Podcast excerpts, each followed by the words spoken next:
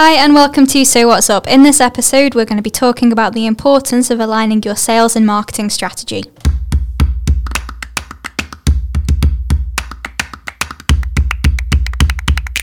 Hi, so I'm with James today, and we're going to be chatting all things sales and marketing and the importance of making sure that these two business systems are streamlined. Yeah, uh, it's an interesting topic really because it could be it is a pretty long one really. I mean, a lot of clients don't think about the sales targets when they come up with a marketing strategy, um, and they operate very much in two independent silos in a business where they think they need to do some marketing activity, but they don't know why. But they've also got sales goals that they don't share with the marketing team, and there's a lot of disconnect between those two things. Yeah, definitely. I think um, so. Personally, I've done both roles in the past. Um, I'm now a marketing manager, and I also do some of our sales aspect. But in the past, um, my role was pure sales, and I've also had just a pure marketing role. And I think you've been relatively similar as well, haven't you, James? Yeah. Where you've had to like front up both of them. And from our experience, it's not worked when the two teams have not worked together. No, that's right. And I think even when you've got a client who has an external agency, quite often they don't share their marketing, their sales goals with that marketing agency. Yeah. So yeah, it, it's almost like it's a um, protected thing where they don't want to discuss it. yeah, but some, definitely. but I mean, someone somewhere has written down "Look, this year we want to do X amount of money, next year we want to do this amount of money. How are we going to get there?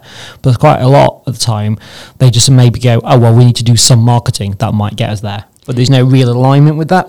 Yeah, definitely. And I've definitely faced it in the past where I've had clients come to me like Chelsea, we want to do some marketing, and I'm like, okay, so what are your business goals? And it's like, well, we just want um, we want a thousand followers on LinkedIn, or um, I want my um, I want my Instagram page to um, I don't know have like hundred likes per post, and it's like, okay. Um, that's great metrics, like that's brand awareness. At least I'm getting something. But what is the point of this? Do, do people buy from you in this respect? Like, why do you want this? Yeah, there's a lot of um, activity for activity's sake. Is what I would say. And I think what we what we tend to find is, like you say, they might have some KPI metrics, and then you know you can go, well, look, well done, you've you've beaten your target of followers. That, that's amazing. Um, and you know, from, a, from in one point of view, it's like okay, so activity has worked. It's it's grown something, Yeah. um, but it still doesn't come back to what's the point of it from a uh, sales point of view. Yeah, definitely. And no, I think yeah, no one actually knows why. yeah, and I think from like a commercially viable business, um, I think we we're not going to be shocking anyone here, are we, James? No. Where we say that um, basically the first thing that gets cut really in most businesses when times go bad is marketing. Oh, completely. I mean, the, the thing that feeds the sales is the thing that gets cut, which is always the odd thing about marketing budgets. Yeah. Yeah, because everyone sees them, it, they don't see them as a, a revenue maker on the whole, they see them as a cost. But I think that's really just down to a lack of tying KPIs to sales goals and demonstrating where the difference makes. So, like for example, if you had a business that ran a particular marketing campaign and it cost them three thousand pounds, and they ju- uh, uh, and then they just sort of sent out, let's say it was a mail shot, like old fashioned proper direct mail shot. Yeah. Um, they they spend three grand on it, and then they got a bit of business back.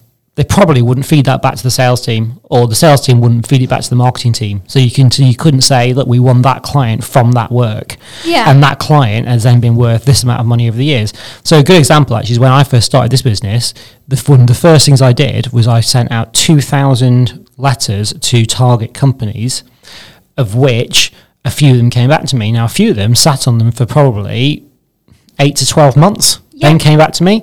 But I know from a couple of them, we'd made something like one to two thousand pounds a month off a couple of those clients for the next five to seven years, Yeah. which in reality, tying that back, essentially, um, yeah, meant that that was a, a marketing activity that generated sales. Yeah, so in definitely. reality, I should have done that again because it would paid for itself if you think Yeah. about it. But this is the thing. So a lot of activities that people do, they don't. Um, they just don't. They don't sort of get the learnings from it, and they don't feed that then through to the sales team, so that the sales team understand where their business comes from. Yeah, I used to be a marketing manager in house at a company, and I used to always have this challenge, which is around. Yeah, we're doing these marketing things to feed the sales team, but it was always seen as two separate things. Like they, they know marketing was happening, but they didn't know why marketing was happening. Um, and then the sales team very much kind of like, oh yeah, well yeah, we process the orders, so we make the money. But then it's like, well, how do you get the orders? Yeah, You know, no, definitely. It's difficult. And I think um, it's always different, when, difficult when you've got those two different silos. But I think bringing it back, um, I guess the difference between B2C e-commerce and B2B lead generation really is um, it's just night and day because we've got clients that we do both for. So um, it's super easy with your B2B um, B2C e-commerce, even B2B e-commerce, where obviously they're ordering directly through the website. We can pull up reports where it's like through your SEO, we've been able to generate this much through that mail shot that we sent. We've created Yeah. you seven thousand pounds in revenue. This one social campaign was twelve k in revenue. Well, we had it recently, didn't we? We, we put out a, a blog post for a client who then converted work from, uh, was it Oxford University or yeah, something like that? Oxford University. But the best part of that is we were working directly with the director on that one that also processes those. So she knows, and we also have that dialogue with her that we can, um, whatever we've done, and she asks a question to the prospect as well. Where did you come from? And she followed that streamline, and which is it's just ideal for a client to actually be that commercially savvy and to know to do that on a B two B lead generation case. No, you're right. But I suspect a lot of the problems with that are that the people that take the orders or take deal with the inquiries never ask where it came from. Yeah. So for argument's sake, so like the case you mentioned, the director deals with all the inbound inquiries and will know where that have come from because they're just more on it. Yeah. Whereas like in, in some businesses, you might have a, like a junior salesperson just picking up the phone and going, yeah, how can I help you? They'll go and talk about the order they want, but nobody will ever go, oh, actually, where do you hear about us?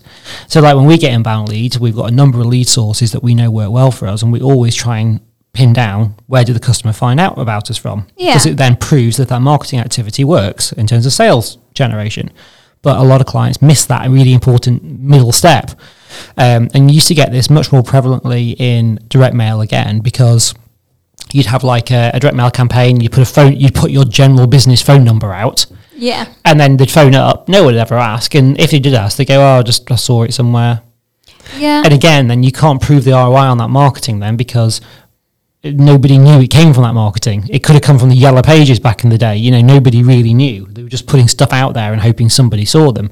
And this is this is where that sort of disconnect between the sales and marketing targets really needs to be overcome to make sure that the marketing doesn't be, appear to be uh, a sort of forgotten about halfway house of just someone's doing something but we'll drop it if we lose if we're not making any money. Yeah, definitely. And I think what we're starting to see now in bigger companies specifically is um, they're kind of bringing marketing, customer service, and sales all under the same umbrella, really, having like either a commercial director or like a, um, a chief revenue officer, that sort of thing. And I think that model particularly works really, really well.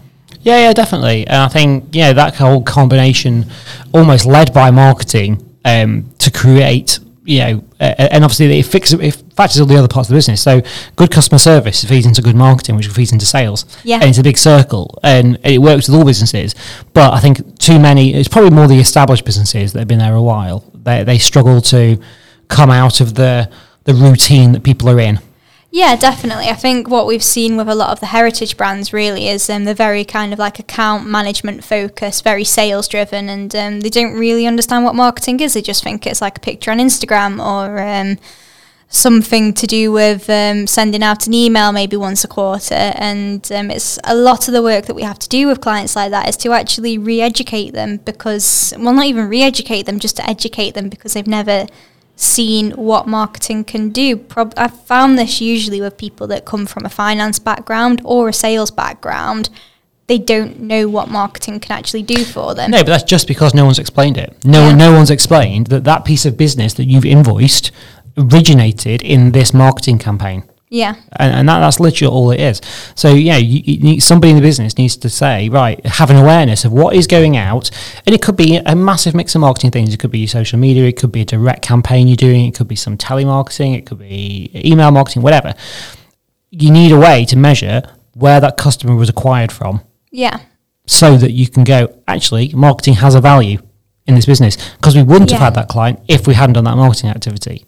Yeah, definitely. And I think um, from businesses that I've seen in the past and worked very closely with. Um, one of them that I've seen, they had a head of business that came from a marketing background, and um, the business did really, really well. It made a lot of sales, and um, money wise, it, it was great. And even through, like, I guess, brand disruptions and a few um, reputation issues, because they had that marketing approach and they would always try and repair the repair the PR, I guess, they always did really well.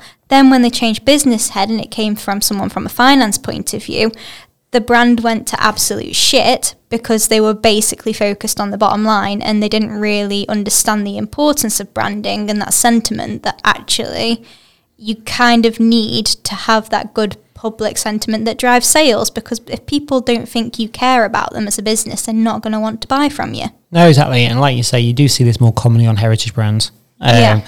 I think the more startup brands that are potentially run by younger people are more aware of the culture around um, customer service and feedback and all the things that come with social media, basically. Um, Yeah. They're just more aware of it. And the heritage brands are kind of more old fashioned in that we have a sales team and they take the orders, and we have a marketing team and they, they do some marketing, but we don't know why.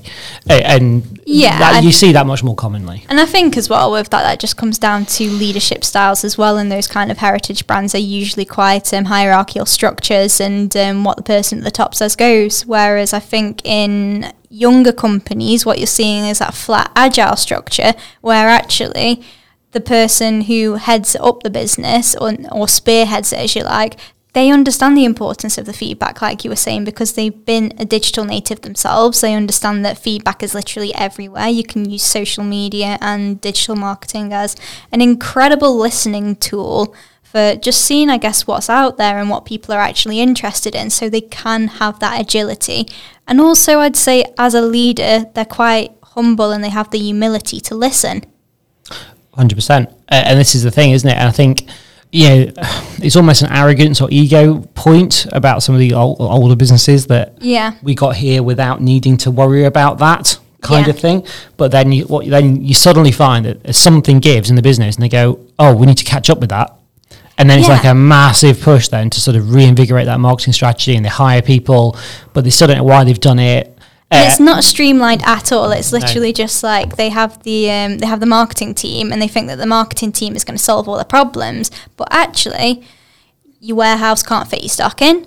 yeah, Your back end systems don't work. Your IT team and your IT equipment they're not up to date and modern. So how do you expect these two, three, four people to be able to come in and just change the whole infrastructure of your business? It's just not commercially viable. No, exactly, because it takes a culture shift to do that. Uh, Yeah.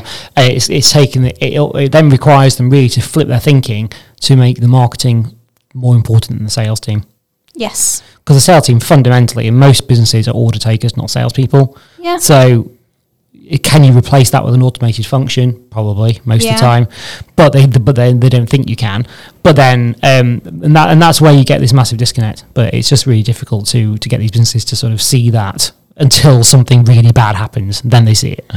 Yeah, definitely. I think, um, like you said, this one could go on for such a long time, and um, we're always happy to help with um, specific problems with um, aligning your sales and marketing, or just just educating people on the importance of marketing in general, because it's not actually as fluffy as people think it is. No, definitely. But it's something that we, um, I say, we have lots of conversations about. I'm quite happy to talk to clients about and trying to find ways to educate and um, just just help them really work through that with the team members they've got. Uh, Yes. It's actually really interesting. I think we'll all be quite happy to share knowledge with clients who want to come to us on that.